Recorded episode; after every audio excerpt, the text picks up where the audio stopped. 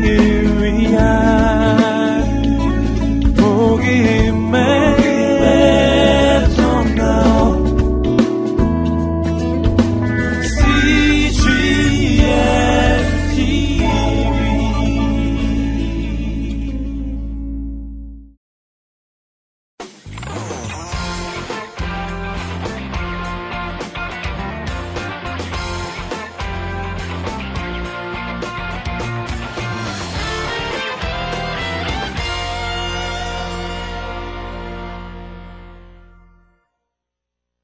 주님의 탄생을 어, 기다리던 어, 당시에 의인들이 있었다고 성경은 기록하고 있습니다. 아, 성전에서 떠나지 않고 성전을 지키며 그 하나님의 아들이 메시아가 이 땅에 와서 이 세상을 이렇게 절망과 슬픔과 눈물 가운데 있는 세상을 천국으로 변화시켜줄 하나님의 임재와 하나님의 통치를 가져줄 그분을 기다리고 있었던 사람 그래서 이 시므온과 이 안나의 찬양 이야기가 성경에 기록되어 있는 것입니다.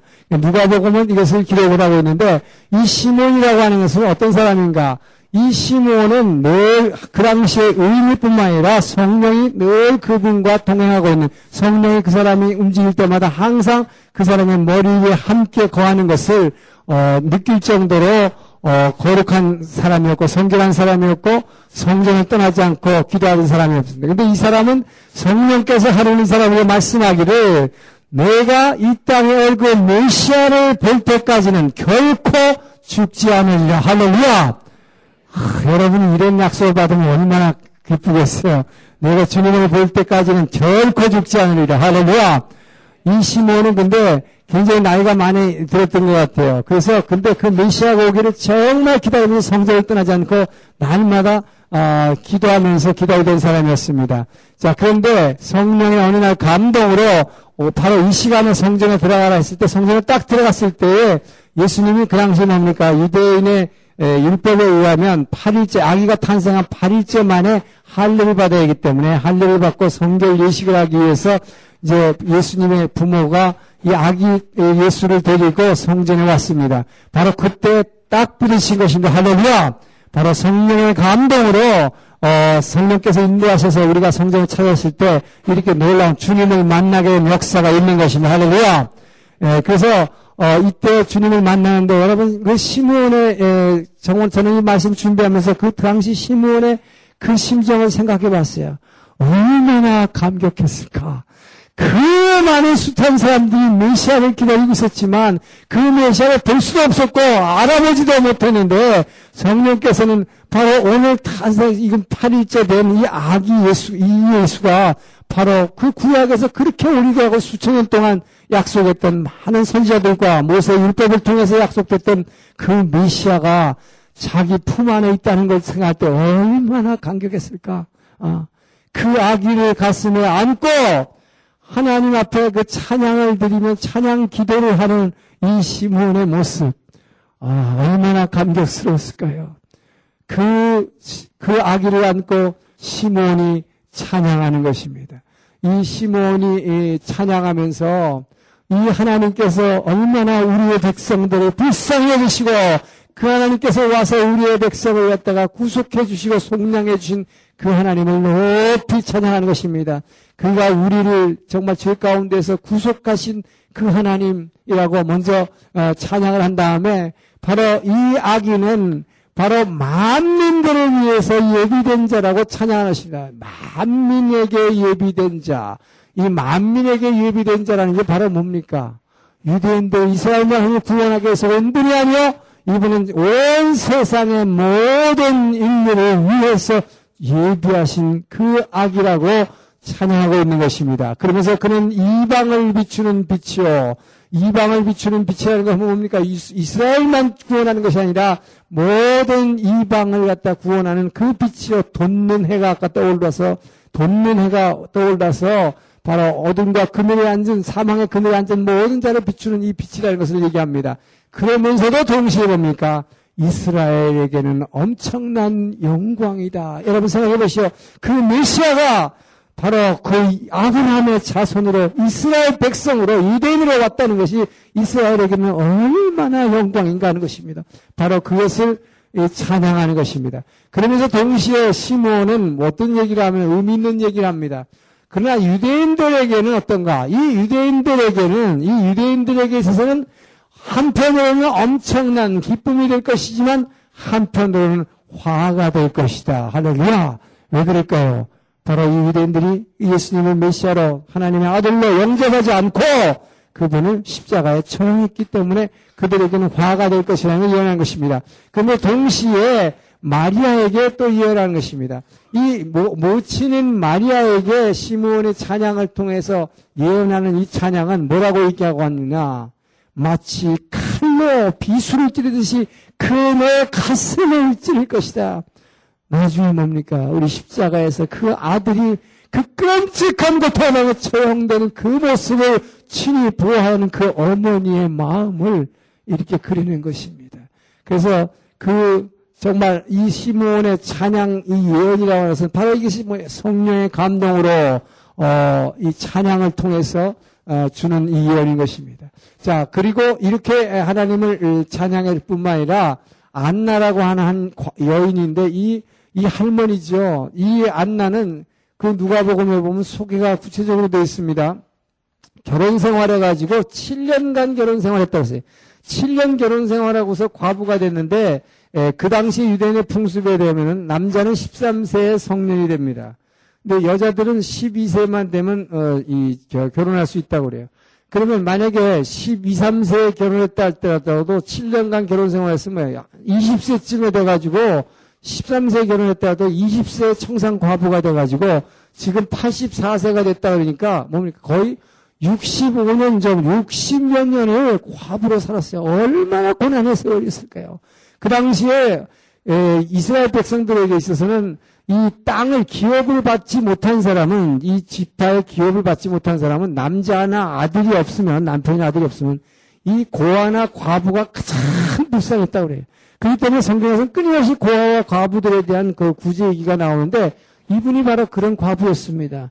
그런데 한 번도 성전을 떠나지 않고 성전에서 주야로 금식하며 기도하며 주의 올라를 기다렸던 이 놀라운 믿음의 사람, 자, 이 믿음의 사람에게도 하나님께서 이 그 메시아를 만날 수 있는 놀라운 영광을 주셨다는 것입니다. 그래서 이 안나가 그 뭐 성령의 감동으로 성전에서 이 아기 예수를 만났을 뿐만 아니라 이 아기 예수를 만나고 난 다음에 성경 뭐라고 하냐 안나는 어, 시몬은 직접 찬양 축복하는 기도를 했지만 이 안나는 밖에 나가서 많은 사람들에게 이 예수를 증거했다고 성경은 기록하고 있는 것입니다. 자, 아, 이렇게 예수님의 탄생과 관련한 이제 많은 증인들과 사, 소수의 사람들을 통해서 그 예수님의 탄생을 하나님 나라의 왕이 이 땅에 온 것을 함께 기뻐하고 즐거워하고 축복하는 어, 이 모습들을 봤습니다. 자 여기에서 우리는 어, 한두 가지 이제 이, 이 신학적인 걸좀 따져보려고 그러는데요. 어, 먼저 어, 첫 번째 이슈는 바로 예수님의 동정의 탄생 문제입니다. 어, 이 여러분의 교재 성경의 맥을 잡아 교재에 잠깐 써놨지만 그, 어, 그 교재에다가는 이스라엘의 그 결혼 제도에 대해서, 자, 이스라엘의 이 결혼, 자, 결혼 풍습에 대해서 적어 놨는데, 에, 약혼하고 정혼하고 결혼한다고 이렇게 썼는데, 제가 이제 신학을 하면서 이렇게 책을 보니까 이스라엘의 정혼이라는 제도가 분명히 있는지 없는지 확실하지가 않아요. 어. 그런데 한 가지 분명한 거 있습니다. 어, 성경에 보니까 어떻게 되냐면요. 약혼을 했다. 이것을 이제 영어 성경에 따라서 번역은 뭐 성, 버전에 따라 다 다르지만 pledge to be married. 자, 결혼하기로 어, pledge 한 것입니다. 그래서 약속을 한 거예요. 약혼이라, 그래서 약혼이라, 어떤 거는 그냥 engage라고, 어, 그대로, 인, 우리가 쓰는 약혼이라는 말을 engage라는 말을, 어, 쓴 경우도 있습니다만은, pledge 한 것입니다. 결혼하기로. 이 결혼하기로 약속하는 이 pledge, 이것은 언제 하느냐? 어, 이것은 13세, 남자는 13세 성년이 되기 때문에 이 성년이 되기 이전에부터 이 약속을 할 수 있다고 그래요. 그래서 언제든지, 그러니까 약혼을 언제 몇 살에 했는지는 모르지만 하여튼 약혼하고 나서 13세 성년이 된 남자가 13세 성년이 된 이후에는 언제든지 결혼할 수 있다고 하는 것입니다. 자, 그런데 여기서 중요한 것은 뭐냐? 이스라엘의 독특한 결혼 풍습의 하나는 정식으로 결혼한다는 건 뭐냐? 일단 플랫질 하는 것입니다. 결혼하기로 약속하는 것입니다. 몇 살 때든 관계없어요. 어렸을 때 했든 성년이 된 후에든 상관없습니다. 이 약속을 한 다음에 결혼이라고 하는 것은 뭐냐? 이 결혼이라고 하는 것은 바로 신랑이 신부의 집에 가서 그 신부를 데려오는 것입니다. 데려오는데 어떻게 하냐면 주로 어, 밤중에 가기 때문에 밤중에 들어가게 되면 왜냐하면 이제 신혼 첫날을 지내서 밤중에 가는데 밤중에 갈 때 캄캄하니까 오늘 아침 뭐 전기가 있는 것도 아니고 뭐 동네 전체가 캄캄할 거 아니에요. 예, 그렇게 때 신랑이 온다 그러면 동네 사람들이 신랑이 온다 소리 들으면 이 신부가 이제 등불을 준비하고 있다가 신랑에게 바로 이게 이제 베일을 쓰다고 쓰고 있다고 이게 베일을 이렇게 벗으면서 내가 바로 당신하고 결혼하기로 약속한 플랫지한 그 신부여라는 것을 얼굴을 보여주는 게 이것이 이스라엘의 결혼 풍습이라고 그래요. 그러니까 바로 이렇게 하기 때문에 바로 이제 나중에 예수님의 그 마태복음에 보면 열 처녀에 비유해서 이 등불과 기름을 준비한 처녀와 준비하지 않은 다섯 처녀, 그러니까 열 처녀들이 반으로 갈라지죠. 어리석은 처녀와 슬기로운 처녀들. 자, 그것이 바로 거기서 나왔다 그러는데, 자, 그, 이렇게 에, 말하자면 결혼이라고 하는 것은 약혼한 다음에 플랫지를 한 다음에 어, 몇 년 후에 이루어든지 상관이 없지만 어쨌든 결혼하기 전 여기서 중요한 것은 뭐냐? 결혼 전에 자 결혼하기 전에 그러니까 바로 첫날 밤에 그 예식을 하면서 첫날 밤을 지내기 전에 1년간 1년간은 서로 성별하고 성별하면서 지내는 요것이 이스라엘의 결혼 풍습에 중요하다고 하는 것입니다.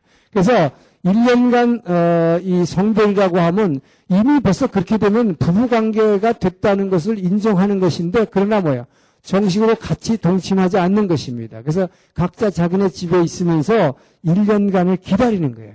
그래서 그 1년을 기다리는 요 기간, 어, 요 그래서 이걸 갖다가 아마 정혼이라는 표현을 쓴 것 같은데, 에, 근데 자료를 찾아보니까 이것은 우리말로는 이렇게 말이 돼요. 약혼, 정혼, 결혼. 근데 영어로는 특별히 이런 말이 없기 때문에 일단 약혼하고 나서 결혼하는데 그러나 분명한 건 결혼 전에 1년간의 성별하니까 이게 이것을 어떤 이것이 무슨 세리머니가 있는 게 아니라 자기네끼리 뭐 결정을 하는 건지 모르겠습니다만은 이것을 정혼이라고 그렇게 분이 설명한지는 모르겠습니다만은 어쨌든 결혼을 이제 결혼을 하는 게 분명한데 에, 1년간은 서로가 어, 부부 관계를 갖지 않는다. 요 제도입니다.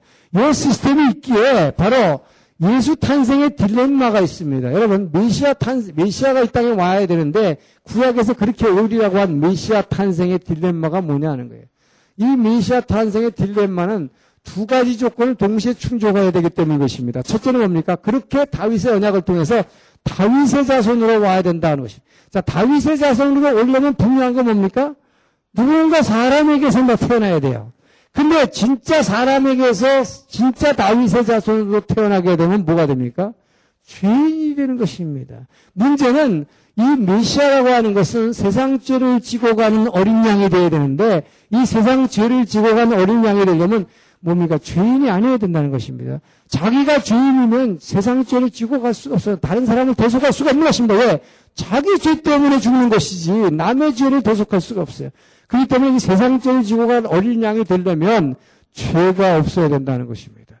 자, 여기에 딜레마가 있다 하는 것입니다. 그래서 이 동정녀 탄생이 반드시 있어야 되는 것은 이것이 해결하지 않고는 안 된다는 거예요. 예. 그래서 다윗의 자손으로 오면서도 죄가 없는 존재가 되려니까 성령으로 잉태하사 동정녀 마리아에게 나오시고 이렇게 되지 않고는 안 된다는 것입니다. 자, 그래서 다윗의 자손으로 오게 하기 위해서는 뭐예요? 이 다윗의 자손인 요셉과의 결혼이 반드시 필요하다 하는 것이죠.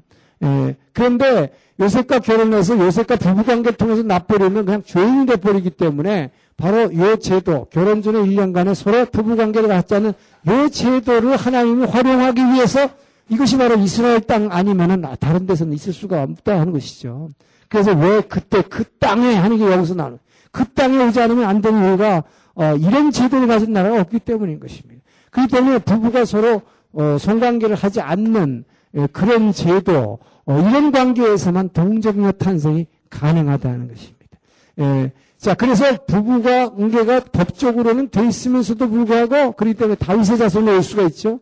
예, 그러면서 이는 죄 없는 에, 말하자면 그런 존재로 올 수가 있다고 하는 것이죠.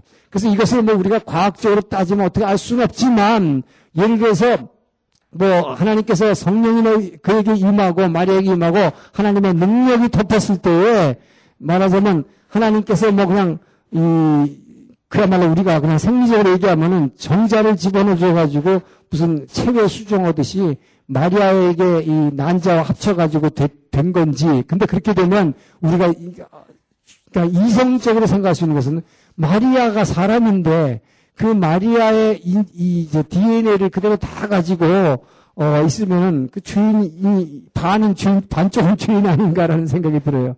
어, 그러니까 하나님께서 성령이 임재하시고 하나님의 능력이 덮였을 때 완전한 수정란을 그냥 넣어서 마리아의 몸을 말하자면 배양하는 그 배양기로 활용한 것이 아닌가. 아, 우리 인간적으로 그렇게 추론할 수 있습니다만은 뭐 우리가 그걸 어떻게 얘기할 수는 없어요. 하나님이 하신 일인 것입니다. 예, 그래서 어쨌든 이 동정의 탄생에 이런 딜레마가 있다는 것을 우리가 알고 그래서 하나님께서는 바로 성령으로 잉태하사 동정역의 마리아에게 이렇게 나게 하셨다는 거. 자, 또 하나는 이제 이 족보의 문제인 것입니다. 성경에 예수님의 족보가 두 개가 나오는데 마태복음과 누가복음의 족보가 다르다고 하는 것이죠. 이것은 좀 인간적으로는 바로 헬레니즘 사상에 의하면 이해하기가 좀 쉽지 않은 것이죠. 자, 족보의 문제입니다. 이 족보가 왜 두 족보가 차이가 나는가 하는 것이죠. 자, 아, 우선 이, 저, 이 마태복음에 의하면 마태와 이제 누가의 차이가 있습니다만은 자, 먼저 마태복음 뭡니까? 자, 낳고 낳고 하는데 자, 아브라함은 예, 아브라함은 이삭을 낳고 이삭은 야곱을 낳고 쭉 나가면서 낳고 낳고 낳고 해가지고 어, 아브라함이 다윗으로 연결됩니다. 결국 아브라함과 다윗의 자손이죠. 그래서 아브라함의 자손으로부터 시작해서 다윗의 자손인데 다윗에서 어떻게 연결되느냐? 이 마태는 여기서 이렇게 연결하는 거죠. 어, 다윗에서부터 갈라지는 거예요. 여기서부터 차이가 나는 것입니다. 다윗의 자 마태는 왕으로 오신 하나님 나라의 왕이 이 땅에 오시는 거기 때문에 왕의 후손 다윗 왕의 기회를 따르기 때문에 다윗의 아들 솔로몬 왕, 이 솔로몬 왕의 기회를 따라서 쭉 내려가게 되죠. 쭉쭉.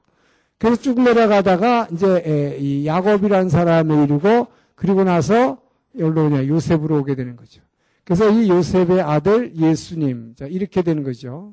에, 이렇게 되는 그래서 왕의 계를 통해서 온다고 하는 것을 강조하고 있습니다. 그래서 아브라함과 다윗의 자손 예수의 세계라라고 마태복음 1장 1절 선포하는 것이죠. 자, 근데 비해서 누가는 뭐냐? 이 마태는이기 때문에 아브라함의 자손과 다윗의 자손이라고 하는 아브라함 언약과 다윗의 언약이 구약의 약속이 성취됐다는 것을 강조하면서 왕의 자손으로 온다는 것을 강조하는 것이고 이제 누가라 누가가 보는 것은 누가는 뭡니까 이방을 비추는 빛입니다. 그리고 세계 모든 만민을 구원해야 되는 것입니다. 그렇기 때문에 아브라함의 자손이라는 것의 의미가 있는 게 아니라 이 위로 더 올라가는 거죠. 그래서 누가복음에서 족보를 얘기할 때 누가복음 3장에 나온 족보는 에, 아, 이 마태복음은 위에서부터 낳고 낳고 밑으로 내려가지만 어, 밑에서부터 거꾸로 이거는 거꾸로 올라가는 거를 얘기하고 있어요. 자, 예수의 위는 요셉이, 요셉의 위는 야곱, 누구의 누구한데 여기서 달라지는 게 요셉의 위는 헬리라고 하는 사람. 이 요셉의 아부 조상이 달라서 부르는 거예요. 예. 그러니까 어, 좀 논란이 있을 수 있습니다. 그래서 이제 쭉 나가다가 여기서 보면 다윗의 아들 나단으로 이어지는 것입니다. 예, 그럼 이것은 저 다윗 때 우리가 나오는 나단 선지자하고 이름이 같지만 선지자는 다르죠. 이것은 나, 다윗의 아들입니다. 다윗의 아들이에요. 근데 이거는 왕, 왕의 계통을 이어간, 어, 이, 제 계열 족보고 이것은 왕이 아닌 다른 아들, 어, 어떤 사람은 뭐 제사장 계열이라고 합니다만은, 어, 그것은 뭐 분명하지 않지만, 자, 여기서부터 그러니까 요, 다윗과 요셉의 사이에 이렇게 어, 중간에 조상들이 확 달라지는 이런 족보가 세상에 어딨냐 말이에요. 네, 세상에 어딨냐. 네, 그러니까 이거에 대해서 우리는 어, 이, 상하게 생각할 수 있습니다. 이성적으로는. 자, 그러나 중요한 것은 뭐냐? 어, 이 누가는 누가는 모든 이방을 비치는 음, 이방을 비치는 자, 이, 모든 전 온 세계 인류를 구원해야 되는 강조하기 때문에 자, 이방 자, 이방을 비추는 비춥니다. 그렇기 때문에 아브라함의 자손뿐만 아니라 아브라함 위까지도 올라가는 거예요. 그래서 쫙쫙 올라가서 어디까지 올라갑니까? 아담까지 올라가는 거예요. 그래서 모든 인류의 주상 아담까지 올라가고 더 과감한 것은 저는 아주 이 누가가 굉장히 대담하다고 생각해요. 아담에서 익자고 아담의 위는 하나님이라 이렇게 하고 있어요. 바로 이렇게 연결함으로 말미암아 뭡니까? 바로 여기에 오신 예수님은 예, 마태복음에서는 아브라함과 다윗의 자손 왕으로 오신 왕의 기회로 오신 예수님을 얘기하고 있어요. 그래서 뭐야? 아담의 자손 예수다. 그래서 둘째 아담이다. 그래서 뭡니까? 모든 인류의 에, 인류를 구원하기 위해서 오신 분이라고 하는 것을 얘기하기 위해서 아담을 얘기하고 있고 그 위에 하나님을 얘기하고 있는데 결국 뭡니까? 하나님의 아들 예수라고 하는 그 공식으로 이렇게 연결을 시키고 있는 것입니다. 자, 그런데 이것이 왜 다른가 하는 거예요. 자, 이것은 자, 누가라고 하는 누가복음의 저자인 누가는 여러분 누가는 누구하고 파트너를 하고 있어요? 예, 사도 바울과 파트너를 하고 있어요. 그래서 바울과 파트너이기 때문에 바울을 통해서 많은 걸 배웠습니다만은 이 복음서를 쓰기 위해서는 바울한테서 배운 것보다도 예수 특히 예수님 탄생 소식과 함께 예수님의 그 사역과 관련된 많은 일들을 갖다가 듣기 위해서 이 누가는 누가복음 1장에 보면 자기가 어떻게 성경을 기록했는 역사를 써놔서 서론으로 누가복음 1장에 보면 많은 사람들이 예수님을 뭐 따라간 예수님의 일꾼된 자요, 예수님의 증인 뭐 증인된 자요, 예수님을 갖다 주목해서 본 자들, 만져본 자들, 하여튼 그, 그런 사람들이 그 예수님의 생애를 갖다가 기록하려고 많은 사람들이 했다고 얘기하고 있습니다. 자기도 그 중에 한 사람이라. 그래서 자기도 자세히 살펴서 차례대로 말하자면 예수님의 탄생부터 이렇게 크로노로지칼리 쭉 한번 해보려고 시도했다고 설명을 하고 있습니다. 자, 그래서 이 누가는 그 많은 부분을 특히 탄생 소식부터 시작해서 자세한 걸 알기 위해서 그 당시에 예수님의 모친인 마리아가 생존해 있었기 때문에 저, 이, 말하자면, 뭐예요. 마리아한테 가가지고 오랫동안 함께 있으면서, 어, 마리아로부터 예수님 탄생 소식뿐만 아니라 많은 예수님에 대해서 어, 들었다는 것이죠. 그래서 오늘 신학교에서는 이제 그렇게 이해를 하고 있습니다. 그래서 누가는 어, 마리아에 대해서 많이 들었기 때문에 예수 탄생 소식과 예수님의 족보도 이것이 결국 이제 마리아의 족보가 되는 것입니다. 그래서 어, 그러나 마리아의 족보지만 아, 요셉 요셉의 에, 족보로 이렇게 성경은 소개하고 있는 것이 에, 구약의 이스라엘 백성들이라는 것은 여자의 족보를 쓰지 않기 때문인 것입니다. 에, 그래서 이것은 결국 뭘 얘기하고 있냐면 예수님은 어, 예수님은 아버지 요셉 육신의 아버지 요셉의 족보를 통해서도 아브라함의 자손이고 다윗의 자손일 뿐만 아니라 이 뭐야 마리아의 마리아도 결국은 다윗의 자손이다. 그래서 결국 뭡니까 동정녀 탄생을 강조하려니까 요셉이라는 사람이 중요한 게 아니라 육신이 몸이 중요한 게 아니라 동정녀로 성녀로 잉태해서 났기 때문에 마리아의 몸을 통해서 난 거 아니에요. 그러니까 마리아의 계열을 따라갔다 하는 것이죠. 예, 그래서 어, 이쪽을 강조하고 있지만 그러나 결과적으로는 결국 뭡니까 다윗의 자손이면 분명하다는 것을 강조하고 있다. 예, 그런데 이것을 어, 말하자면 이 이분들이 마태나 누가가 이걸 기록할 때에 자 모든 성경은 성령의 감동으로 된 것이기 때문에 성령께서 불러주는 것을 받아서 썼다라고도 할 수 있겠지만 에, 이 부분에 대해서 성경학자들은 당시의 유대인들에게는 분명한 족보가 있기 때문에 족보의 기록이 이미 나와 있어요. 이건 거짓말할 수 없는 것입니다. 그렇기 때문에 그 족보를 보고 썼다고 이렇게 성경학자들을 얘기하는 것입니다. 그렇기 때문에 이것은 어, 뭐 거짓으로 뭐 족보를 막 만들어낼 수는 없는 거니까 어, 이렇게 이두 족보가 존재한다라고 하는 것이죠. 어, 그래서 이거에 대한 그 이 차이는 우리가 어, 뭐예요? 그 이 쓴 저자들을 통해서 하나님께서 보여주시려고 하는 다른 의미들을 에, 갖고 있다고 하는 것이죠. 어, 자, 그래서 우리가 이 족보를 통해서 어, 우리가 한 가지 알 수 있는 것은 어, 재밌는 현상이 있습니다. 자, 성경에는 두 가지 족보가 나오는데 에, 성경에 나오는 족보 가운데는 자, 여러분 창세기에 나오는 족보가 있어요. 창세기 5장의 족보가 있는데 창세기 5장의 족보와 지금 이 복음서에 나오는 그 예수님의 족보 아, 이 예수님의 족보에 차이가 있습니다. 어떻게 차이가 있느냐? 창세기 5장 보면 뭡니까? 에, 자, 뭐, 아다, 뭐, 누구는 누구를 낳고, 낳고, 낳고, 낳고 하지는데, 자, 여기서 창세기 5장의 족보는 누구를 낳고, 낳고, 뭐, 예를 들면 이렇게 나오죠.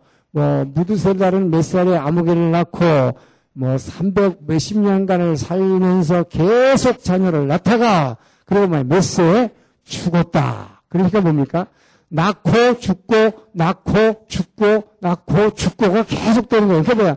남이 죽는 거예요. 인생이라는 건 남이 죽는 것이다. 그래서 창세기 5장을 갖다가 사람들이 뭐라고 부릅니까? 무덤장이라고 그래요. 인간은 나봐야 뭐 몇백 년을 살다 못하게 죽는 것이다. 낳고 죽는다. 낳고 죽는다. 그런데 예수님의 족보의 특징은 뭐냐? 죽는 얘기가 없다는 것입니다. 할렐루야! 그 때문에 계속해서 우리가 아브라함은 누구를 낳고 뭐 낳고 낳고 낳고 우리가 알지만 마태복음의 족보를 읽으면 여러분들 뭐 지루하다 그러지만 낳고 낳고가 계속된다는데 이 낳고 낳고가 얼마나 귀한 것이냐 예수님의 족보에는 죽음이 없다 할렐루야 어, 예, 그렇기 때문에 생명만 있는 것입니다 이것이 뭘 얘기하는 것입니까 영원한 생명을 얘기하고 있는 것이다 그래서 이 예수님의 족보는 뭘로 끝나느냐 낳고 낳고 하고 생명이 계속되다가 예수님으로 끝난다 그래서 예수님으로 끝나는데 예수님에 끝나고 나니까 뭡니까? 이 얘기는 뭐냐면 이 뒤에 누가 있어요? 예수님 뒤에 바로 여러분과 나가 있다고 하는 것이 할렐루야. 아, 그렇기 때문에 우리는 여러분 정말 영접하는 자, 그 이름을 믿는 자는 하나님의 자녀가 되는 권세를 주셨으니 할렐루야. 하나님의 자녀. 여러분 예수를 영접함으로 말미암아 우리는 바로 그분의 족된 그분의 생명책에 기록된 것을 믿으시기 바랍니다. 할렐루야. 예수님께서 나중에 70명의 제자를 파송한 다음에 그들이 나갔다고 가지고 보고를 받는데 우리가 나가서 하니까 예수님의 이름으로 귀신이 쫓겨납니다. 대단합니다. 그랬더니 뭐라 그래? 너희는 그것으로 기뻐하지 말고 생명책에 기록된 것으로 기뻐하라. 할렐루야. 바로 이 예수 생명책에 우리는 그 족보에 예수 하나님의 자녀로 기록됐다는 사실로 기뻐하라고 주님은 말씀하고 있는 것입니다. 할렐루야! 그 때문에 여러분, 우리가 얼마나 대단한 존재인지 에, 여러분 감사해야 돼요. 우리는 예수님의 정말 족보에 기록된 대단히 귀한 존재인 것입니다. 할렐루야! 이 생명책에 기록되지 않으면 이제 요한계시록에 나오지만 이 생명책에 이름이 없느냐 있느냐에 따라서 이 마지막 날에 받을 그 심판의 엄청난 이 불심판과 이 구원의 생명의 뭐 이, 이, 바로 이 도장을 우리가 이마에 받을 거 이것이 나중에 마지막 날에 얼마나 귀한지 알 수 있어요. 이 생명책에 기록되는 것이 이렇게 귀한 것이 할렐루야. 자 그리고 어, 바로 어, 이 뭡니까 이 성경에 보면은 두 가지의 이제 족보의 흐름이 있어요. 또 한 가지는 뭐냐면은 하나는 하나는 점점 사라지는 족보가 있습니다. 이 사라지는 족보가 뭐냐? 이게 바로 창세기에 나오는 족보 중에 보면 말이죠. 어, 가인의 족보가 있죠. 가인. 이 가인의 족보는 뭐예요? 가인은 누굴 낳고 낳고 쭉 납니다. 예, 뭐, 저, 에녹을 낳고, 뭐, 이, 저, 라멕을 낳고, 막 쫙 나와요. 근데 이 족보는 뭐예요? 뒤에 가서 스르륵 하고 사라져 버린다. 정말 이게 얼마나 중요합니까? 하나님의 자녀가 아닌 계열은 다 없어져 버려요. 또, 야곱의 형이었던 에서, 자, 에서의 족보가 나오는데 에서도 쭉 가다가 막 뒤로 가면 후 하다가 없어져 버리는 것입니다. 자, 그런데 여러분, 우리는 이 생명이 강같이 흐르는 이 족보, 이 나코 나코를 통해서 예수님을 통해서 이 생명의 흐름이 내게까지 전달되었다. 할렐루야! 여러분, 참으로 귀한 존재인 것입니다.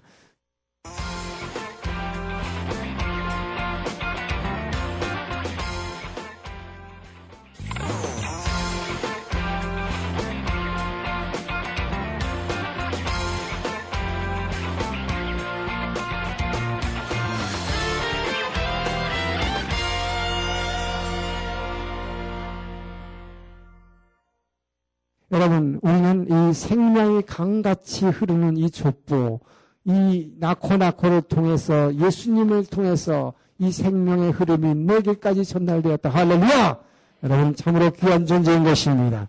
자, 이렇게, 에, 우리가, 그래서 제가 이, 이, 이, 이것을 쭉 보다가 제 마음에 감동이 드는 게 바로 아까 그 찬양이에요. 제가 이걸 쭉 보다가 제 안에서 막 찬양이 저절로 나오는데, 예, 주 예수의 구원의 은혜로다. 참 기쁘고 즐겁도다. 예?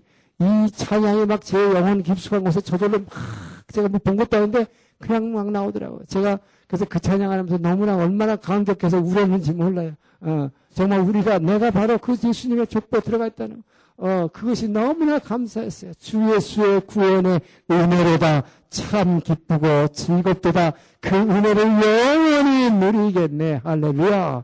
예? 예.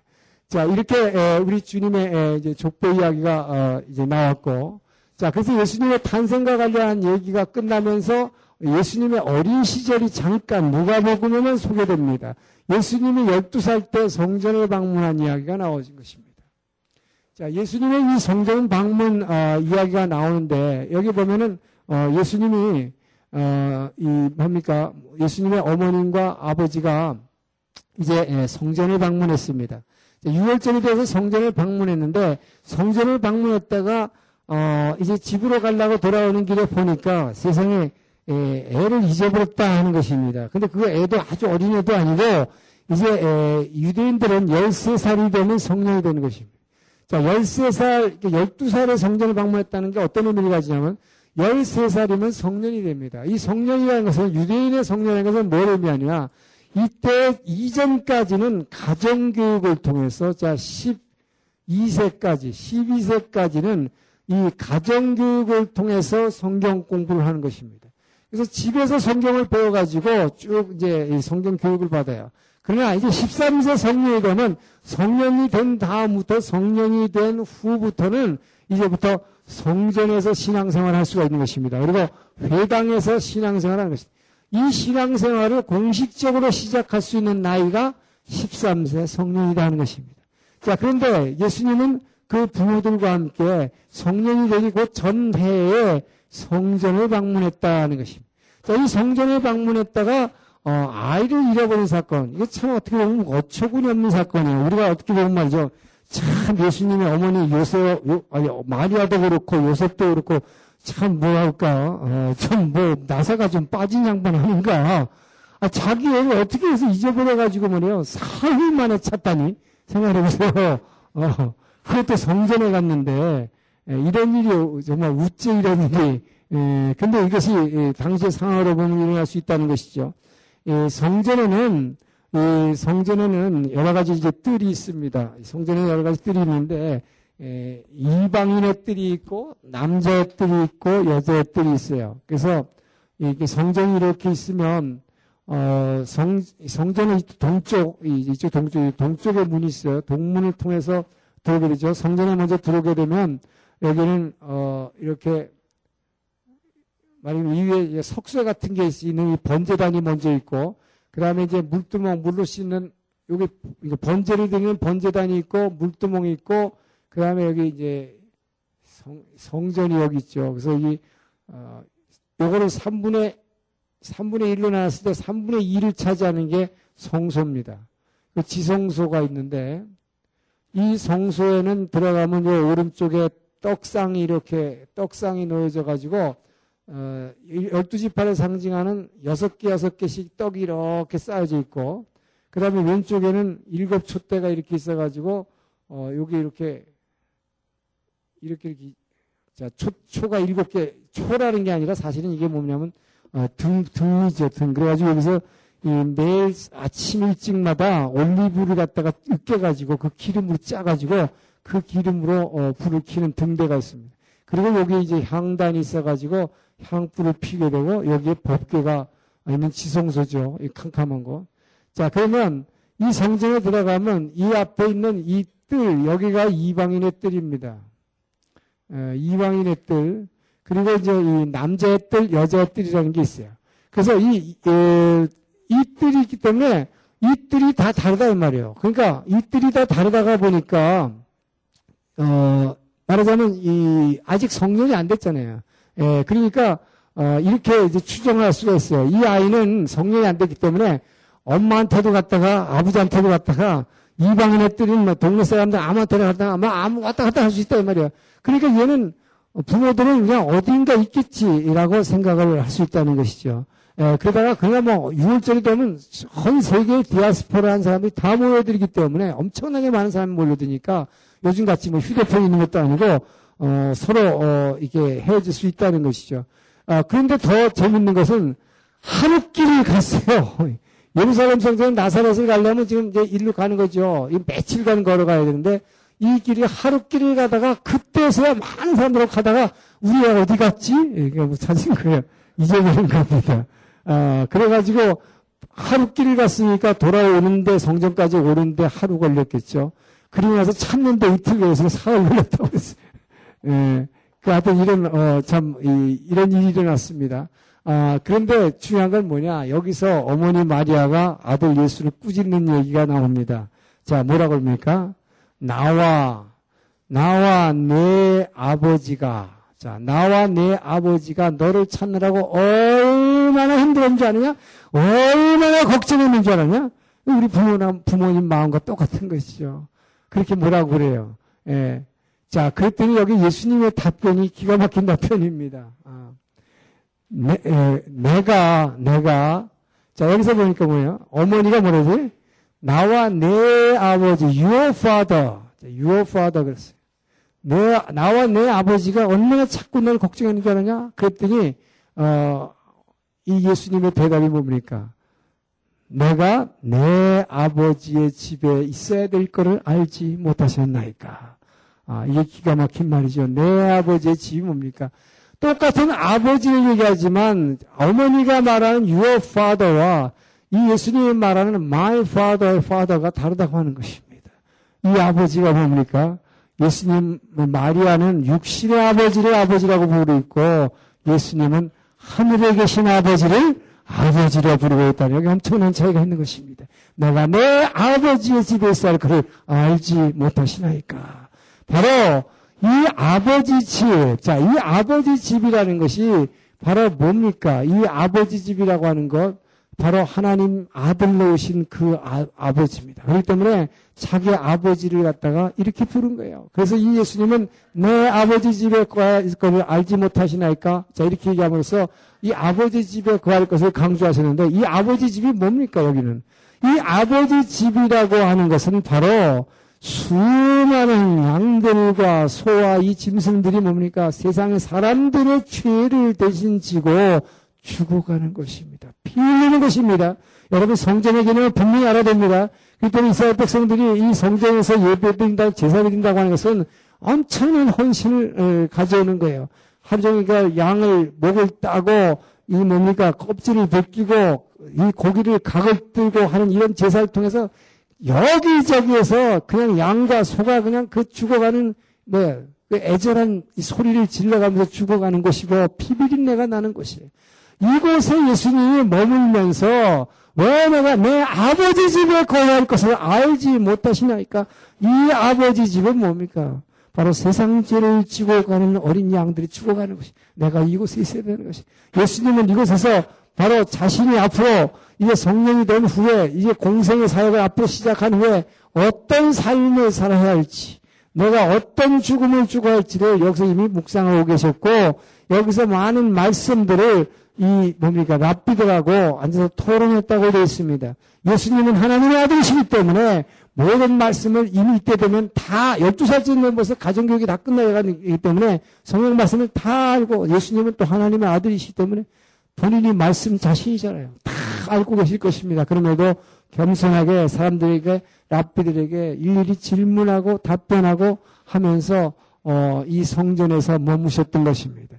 자, 이 성전에서의 이 에피소드, 이것은 바로 내 아버지의 집에 거할 것을 알지 못하나이까 본인의 사명을 여기서 주님은 이미 묵상하고 계셨고 바로 어, 어 뭐야 보라 세상죄를 지고 가는 어린 양이로다. 그 사명을 깊이 묵상하셨던 에, 그때가 이제 막 이제 성령이 되면서 성전 생활을 어, 시작할 나이가 됐을 때 에, 어렸을 때의 모습으로서 유일하게 성경에서 우리에게 보여진 예, 공생의 이전의 모습이었습니다. 자, 그리고 나서 이제 예수님의 공, 이제 공생애를 위한 준비 사역이 시작됩니다.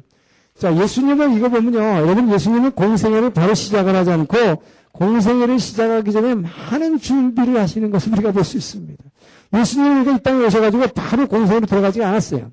그래서, 자, 이제, 예, 공생애를 준비하는 사역이 있습니다. 자, 이 공생애를 준비하는 사역은 어, 예수님의 공생애를 준비하는 사역은 어, 그래서 예수님의 공생애는 이 갈릴리 지역에서 주로 3년 동안 사역하셨다고 되어 있죠. 그리고 예수님이 십자가를 지시기 위해서 예루살렘을 향해서 이제 뚜벅뚜벅 걸어가시는데 이 마태, 마가, 누가는 바로 어, 이 갈릴리 사역을 갖다가 중점적으로 기록을 하고 있습니다. 그런데 비해서 요한복음은 요한은 예수님의 그, 사도 요한도 예수님이 갈릴리 사역이 중요하다고 보고 있습니다. 이것을 공생애로 보고 있습니다만은 예수님은 여기에서 사역하셨던 간에 중요한 것은 요한복음이 기록하고 있는 것은 예루살렘의 유월절마다 항상 예수, 이 매년 절기가 있을 때마다 예루살렘 방문한 기록을 얘기하고 있는 것이죠. 그래서 마테마가 누가 공간복음은 한 번만 예수님 십자가 지에서 마지막 길을 걸어가신 것만 기록하고 있어요. 거기에 비해서 요한복음은 매년 6월절이면 또 수전절에도 여기를 가신 거기 때문에 성전 방문을 최소한 네 번 방문한 걸로 보고 있는 것입니다. 그래서 예수님의 공생애가 3년이라고 아무도 기록한 게 없어요. 성경에 그런 말 없습니다. 근데 우리는 3년 공생애를 어떻게 하느냐? 어, 예수님이 최소한 성전을 방문한 것을 네 번으로 보기 때문에 예, 3년간 어, 이 사역한 것으로 우리가 추정하는 것입니다. 그리고 그리고 어, 또 보면은 이 복음서에 보니까 예수님이 이 뭐요 이 이제 공생의 사역을 시작하신 것을 30세쯤 되었더라고 30세라는 나이를 선포하고 있기 때문에 그래서 우리가 30세 시작했고 공생애가 3년이라고 하는 것을 어, 이렇게 이제 알고 있는 것이죠. 자, 그러면 예수님의 에, 이제 공생의 준비 사역인데 갈릴리로 가시기 전에는 어디서 사역하셨냐? 주 예수님이 유다 지역과 이 팔레스타인 전역에 걸쳐서 어, 이렇게 준비하시는 것을 어, 보게 됩니다. 그래서 이 공생의 준비는 팔레스타인 전역에 걸친 것이다. 제가 이 여러분 그 조그만 노트가 이렇게 써놨는데 이것은 팔레스타인 에, 전역에 걸쳐서 어, 공생을 준비하신 걸로 보겠습니다.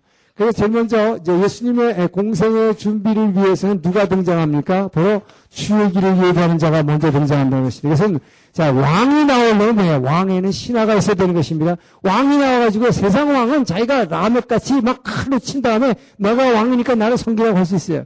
근데 하나님은 사랑이십니다. 이 사랑의 왕은 자기가 내가 왕이다. 좀 세상 말하면 쭈글스러워서도 못하는 거예요.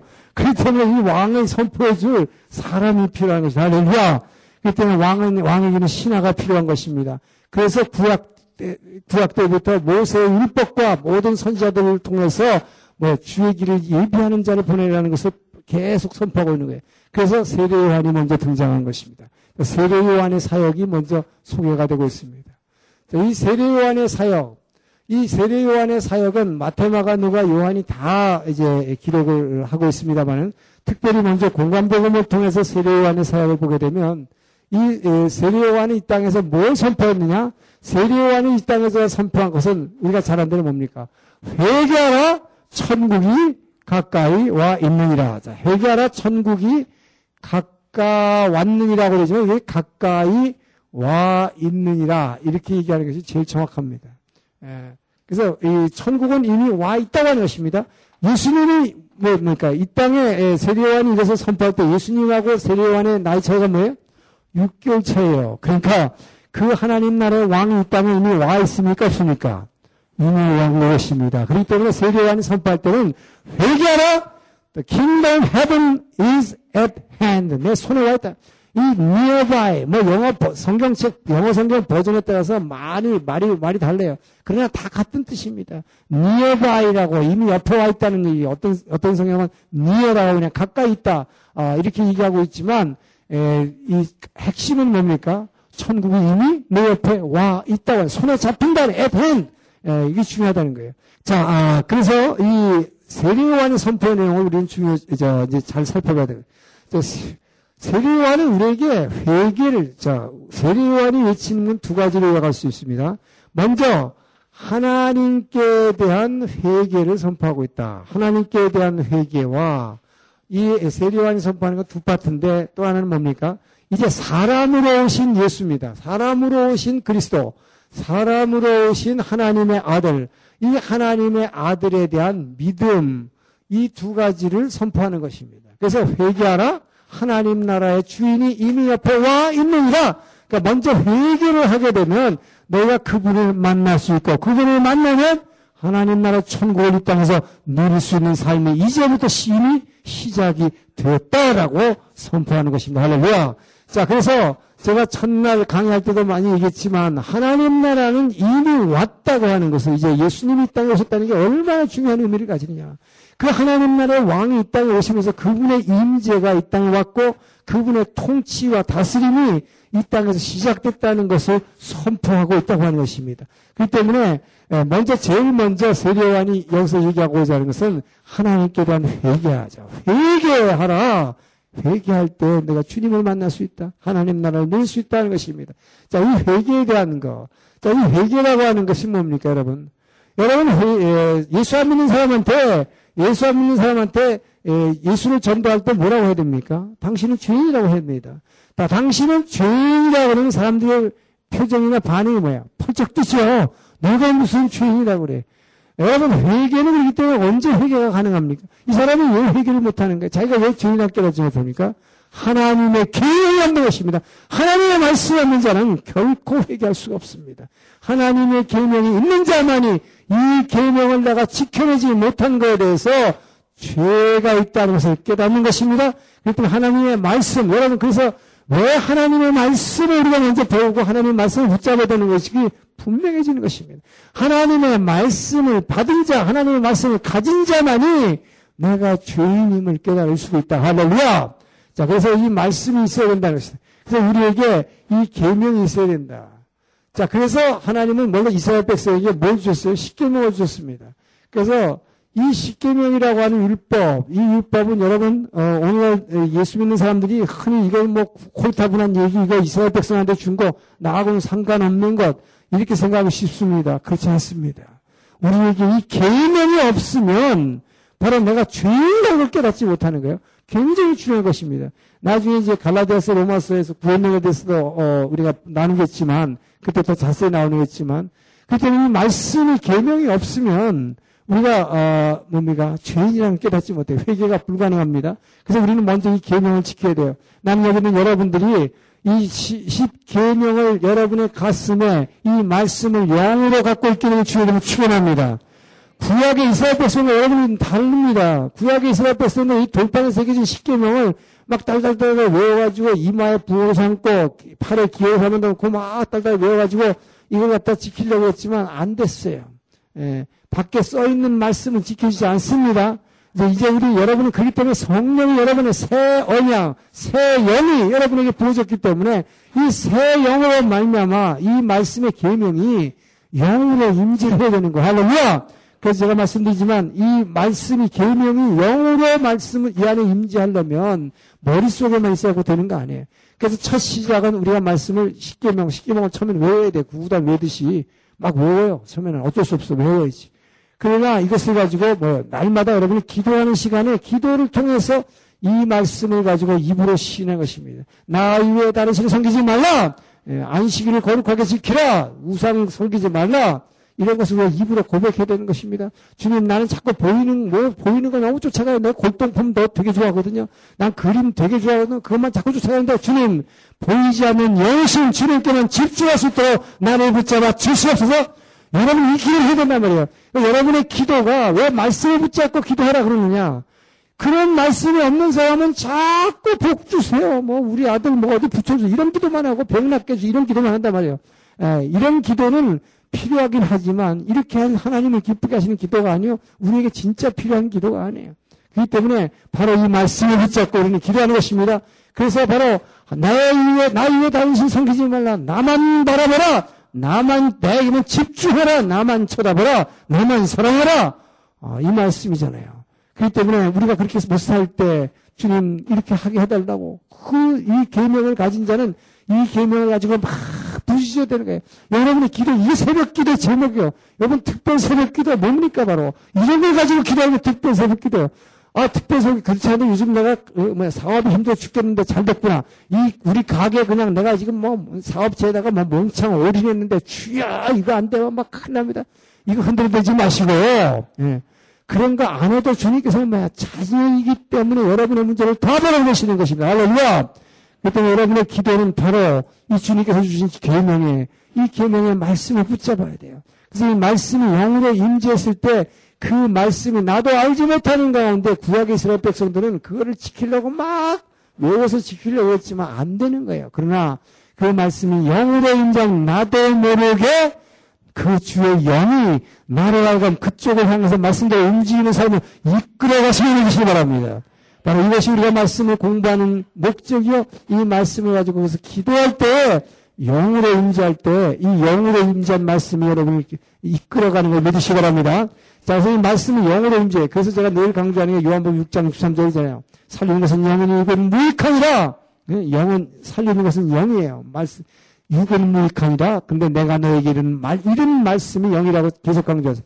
그래서 여러분 이 계명을 가지고 있을 때에 내가 정말 예를 들어서 어떤 사람은 나 그런 거 다 지켰어요. 난 간음도 안 했고 도둑질도 안 했고 뭐뭐 그, 그런 십계명 같은 것도 다 지켰어요. 뭐, 예수님 앞에 찾아난 부자 청년처럼 그렇게 얘기하는 사람도 있을지 몰라요. 내 자기 삶이 굉장히 거룩하다고 생각합니다.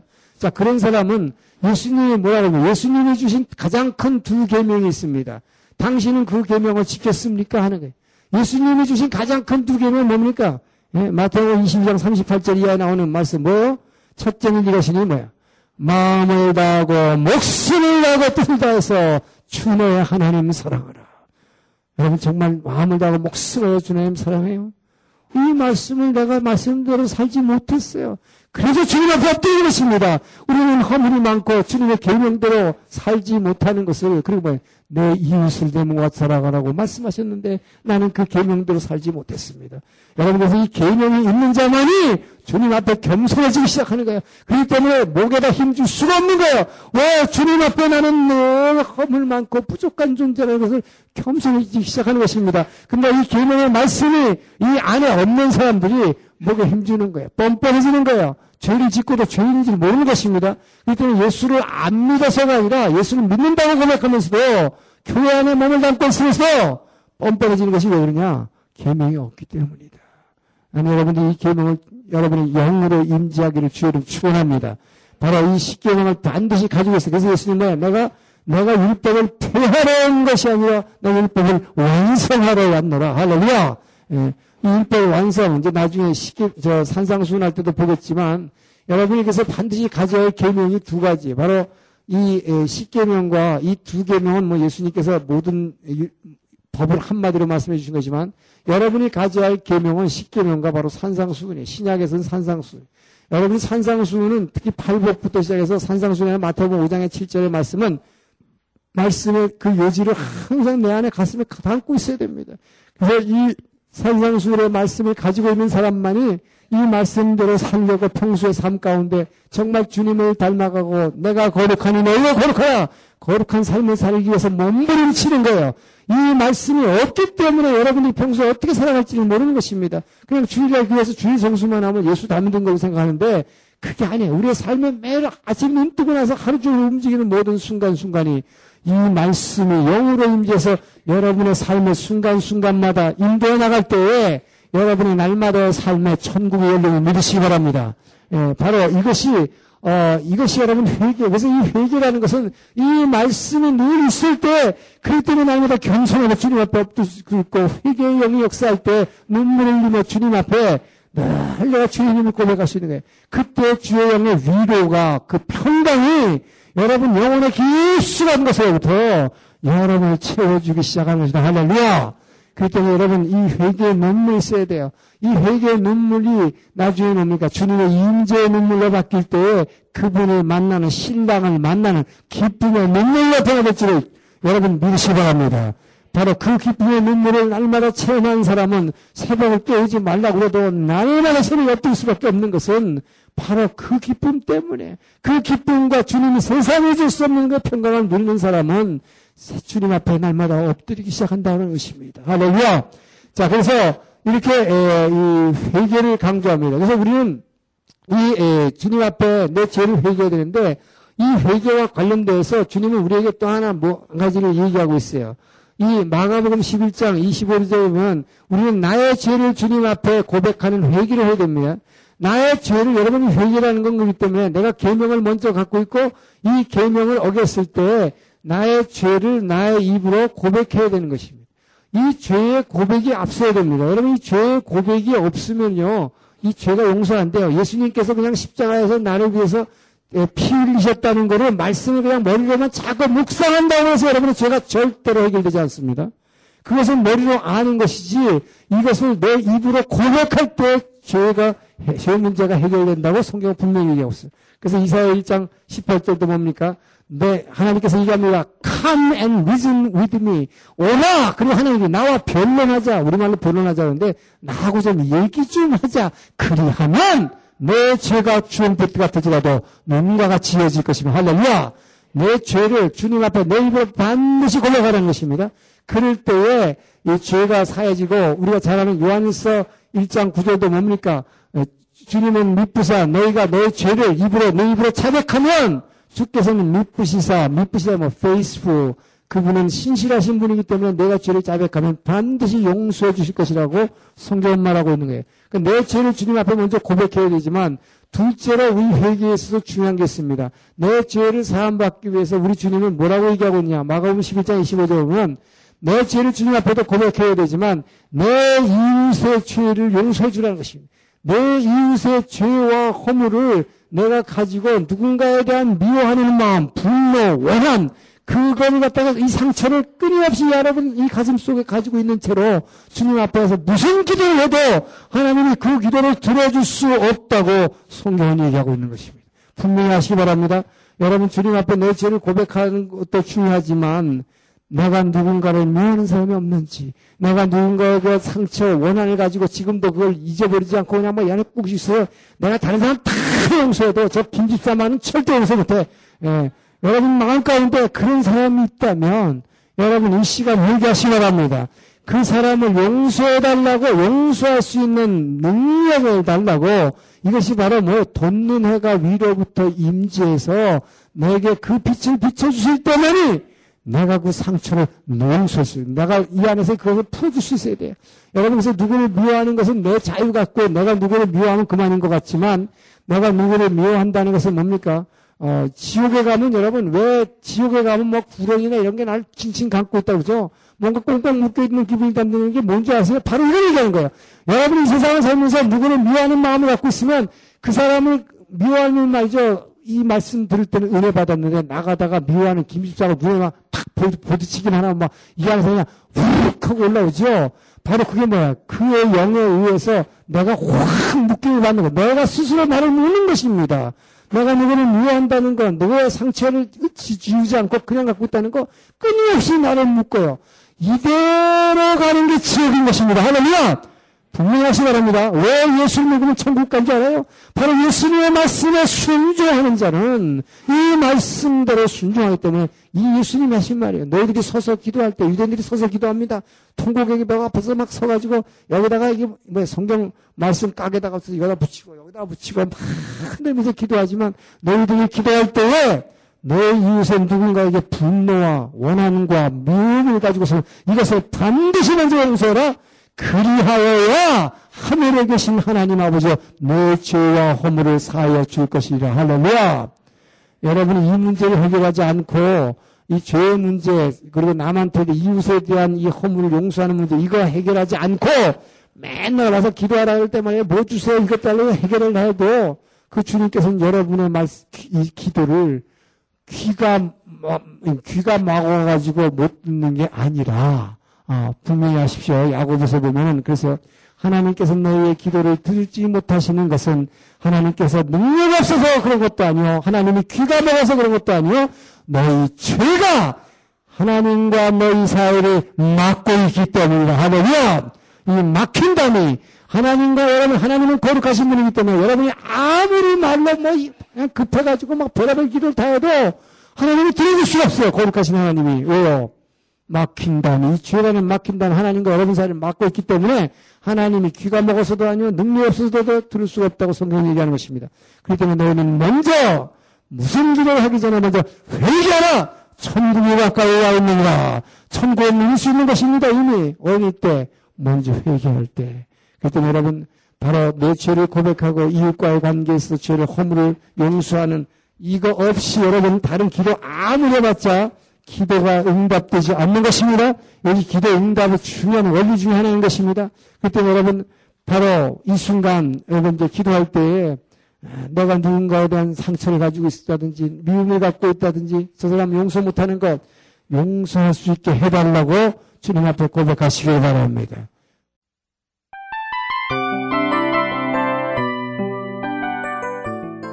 이 프로그램은 청취자 여러분의 소중한 후원으로 제작됩니다.